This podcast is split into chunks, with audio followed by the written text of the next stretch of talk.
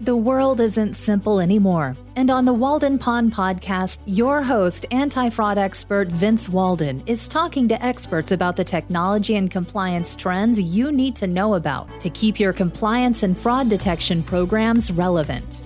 If you're looking for insights that are practical, timely, and innovative, welcome to the pond. Welcome to the pond. I'm your host, Vincent Walden, part of the Tom Fox Compliance Podcast Network. With me today, I'm really excited to have Leslie Benton, Vice President with Ethisphere, focusing on helping companies with their anti corruption program assessment and benchmarking. So, hi, Leslie, how are you? Hi, thank you so much for having me today. I'm doing well. How are you? Good, good. Well, given the circumstances, we're recording this. We're all at home and working from home these days in uh, isolation due to the coronavirus outbreak, which we'll touch on in a minute.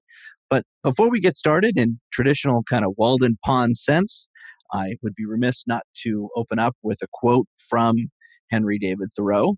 And this one I think is most appropriate given the coronavirus, and I think you'll get a chuckle. But Henry David Thoreau, 150 plus years ago, he says, I find it wholesome to be alone the greater part of the time.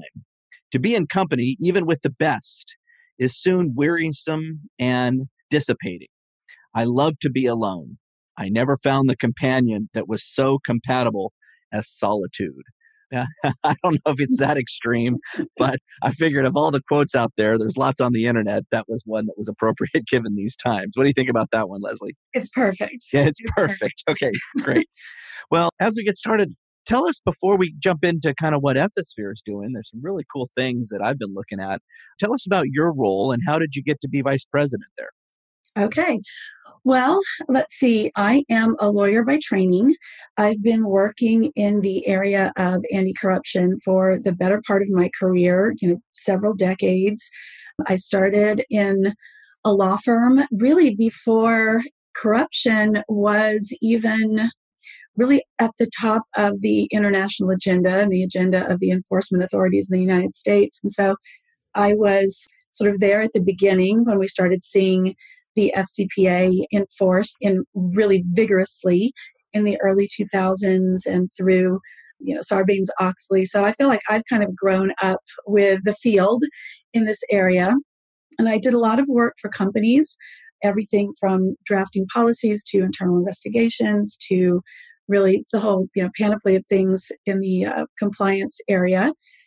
And after a number of years, I moved to Transparency International, working on a really wide array of corruption issues from a more public policy perspective. So I've seen these issues from the private sector side, from the sort of NGO civil society side.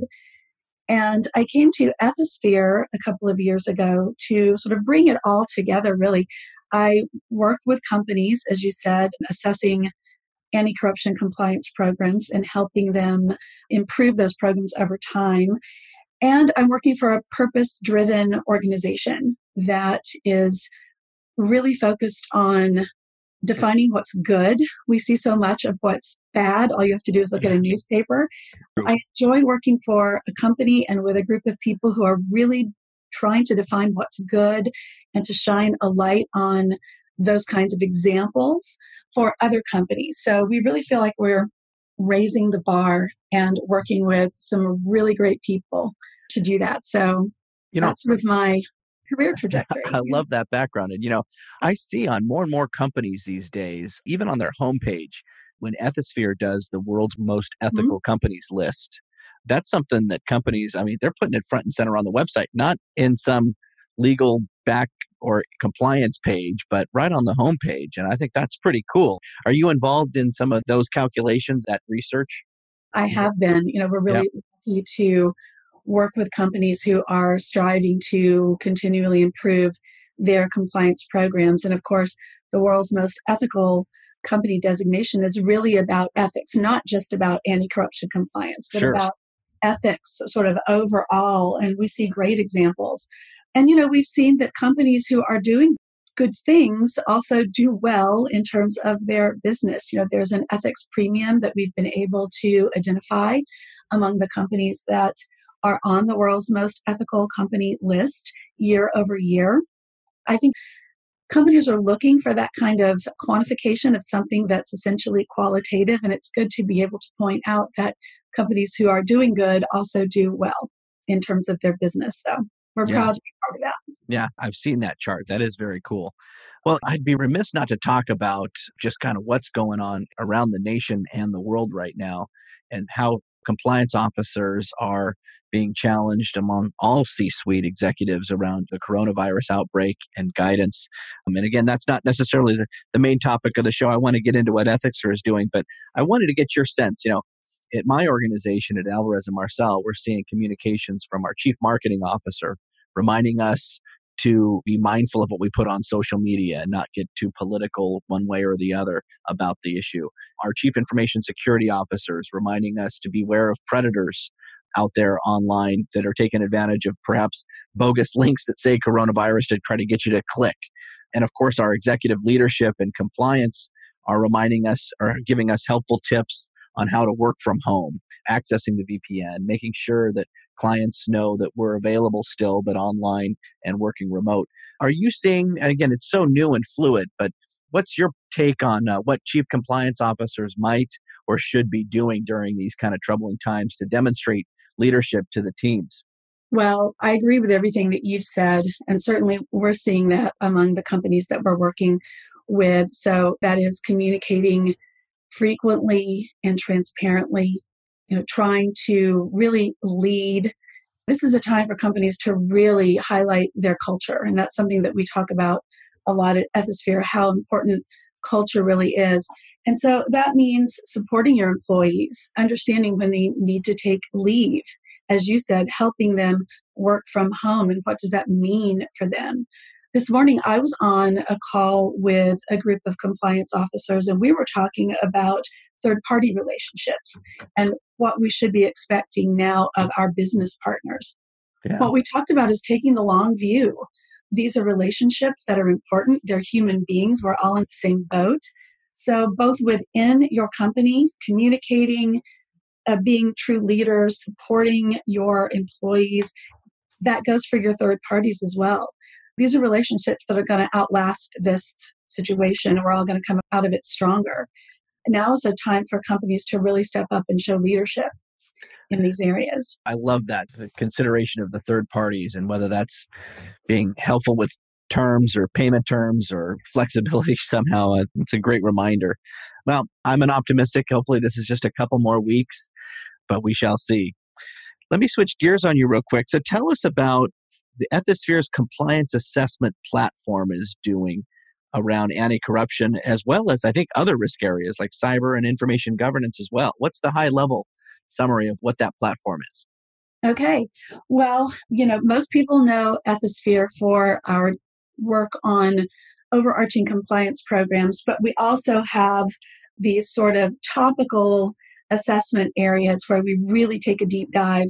And as you say, anti corruption, cybersecurity, protection of trade secrets and confidential business information, and protection of intellectual property. And we have created a methodology for companies to use to assess their programs internally, but also, and we do quite a bit of work here with third parties, and hence the conversation that I was having with my colleagues this morning. That methodology involves a platform where we have a self assessment that companies can take to really understand the maturity of their program in any of those areas that I've mentioned. I'll talk about anti corruption just as an example because that's my area. And then to help them understand where gaps are so that they can improve over time. And the way that we approach program assessments is different than some companies. We don't sort of ask yes no questions. We really encourage companies to take a deep dive into their own programs, really understand maturity. And that's something that we can then track for them over time. So, as opposed to yes no questions, our questions are multiple choice questions in our assessment tools that really allow companies to address where they're doing really well which is something that we always want to highlight, and where they may have gaps. And that kind of maturity scoring gives companies a metric that they can track over time as they improve.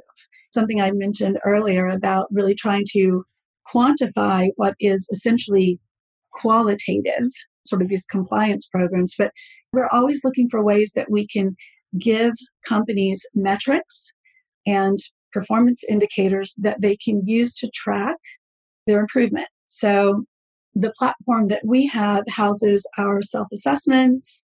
We have other tools and resources that companies can use ultimately to ensure that their program is sort of in a cycle of continual improvement. I noticed, Leslie, that in this, what you baked in to this assessment incorporates a lot of the DOJ guidance, OECD guidance, and other guidance. Anything in particular that you personally baked in there that you want to highlight that's particularly useful in doing this assessment?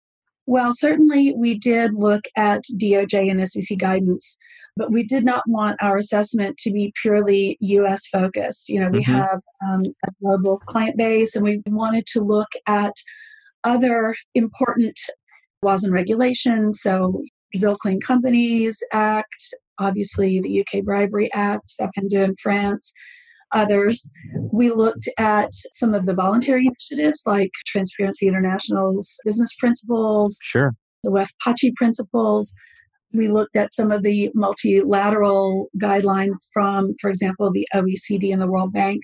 So we really tried to sort of bake in what we saw as leading guidelines.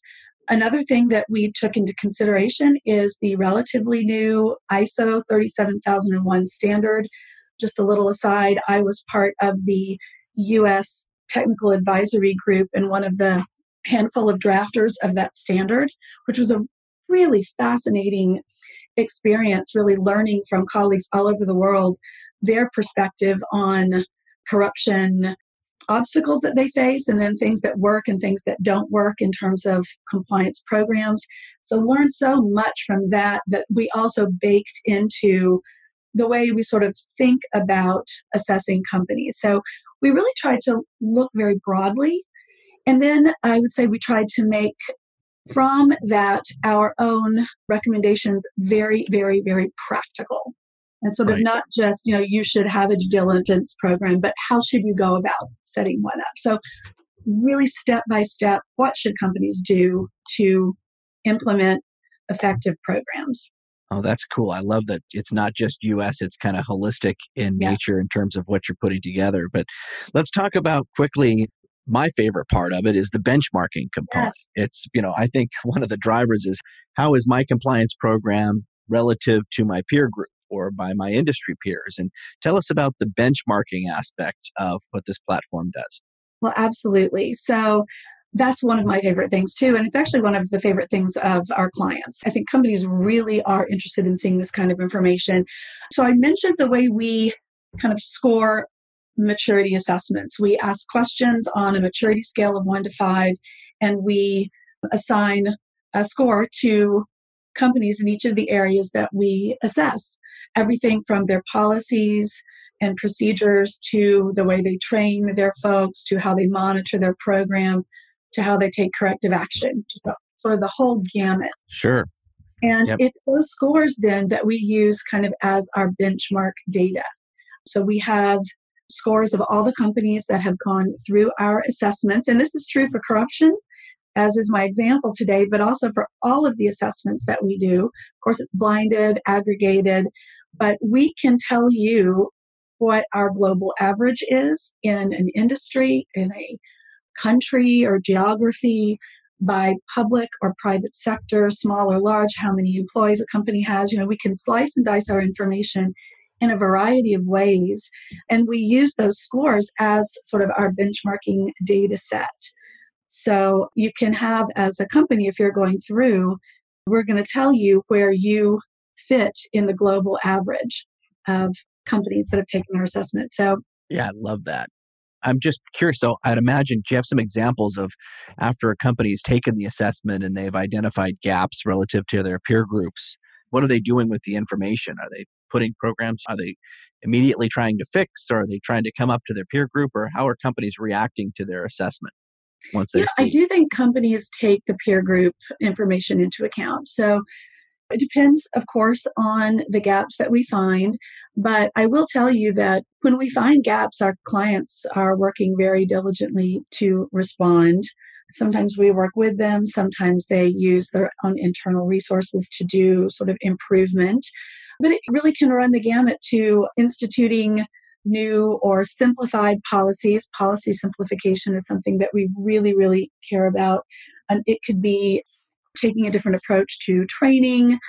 It could really run the gamut. We've worked with companies recently to help them improve their investigations protocols. It really depends. It depends on the company. Right, right. That's really interesting. Well, we have time for kind of one more question, and I like to kind of conclude with advice to our legal and compliance professionals out in the audience in terms of what advice do you have with them out there in terms of assessing their own maturity? Obviously, if they're not doing benchmarking or, or what have you, what can or should they be doing to assess or evaluate their program? What advice do you have for the listeners out there? Well, whether you're using your own internal resources or going out to a trusted advisor, companies should be monitoring their programs and they should be monitoring the behavior of their third parties as well. As we all know, looking at these cases that we see popping up, third parties present so much opportunity for companies, but they also present risks.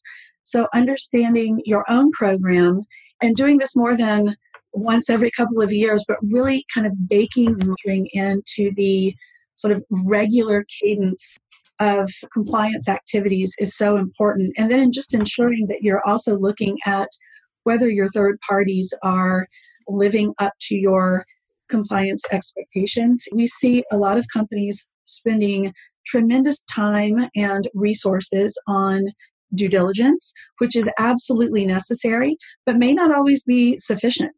I would really encourage companies to be taking a, a look at the behavior of their third parties, and this can be short of a formal audit. You can do that certainly, but it's good to sort of take the temperature of your third parties let them know that you're there as a resource as well if they have questions. Make sure they are reporting to you if something is happening that gives them concern. Making sure that they really understand what your compliance expectations are. So looking internally but also looking externally at your third parties. I think that's the best advice I can give. Yeah, Leslie, that's music to my ears because one of my passions, and this is my day job, is you know, I build a lot of the compliance monitoring, I'll say post contract after the event. And I think there's so much risk, like you said. So many companies spend so much money doing the upfront due diligence and contract negotiations, but once the vendor is set up or the third party set up, there's no monitoring or no spend analytics or no spend or contract compliance monitoring that goes along behind the scenes. And I think that's where the majority of the risks are because right. anybody can perhaps lie or put in fake information to pass through the due diligence, but the actual behavior and how they're making payments to those third parties is where a lot of the risk is, and that's cash out the door. Yeah, so I think that's a great point. Well, with that, I really appreciate your time. And for those audience listeners out there, where can they get more information on uh, the Ethisphere on the compliance assessment platform? Just go to our website, ethisphere.com. And I think there's actually information right there on the homepage about our assessments. So great. Well, and I encourage you, for those in the audience, take a look at that. And again, I appreciate you spending time with me, Leslie, on the pond. And well, uh, with that, everybody stay safe. I guess say I'll say stay indoors uh, for this time being, and everybody be well. So I appreciate your time, Leslie, and take care, everybody.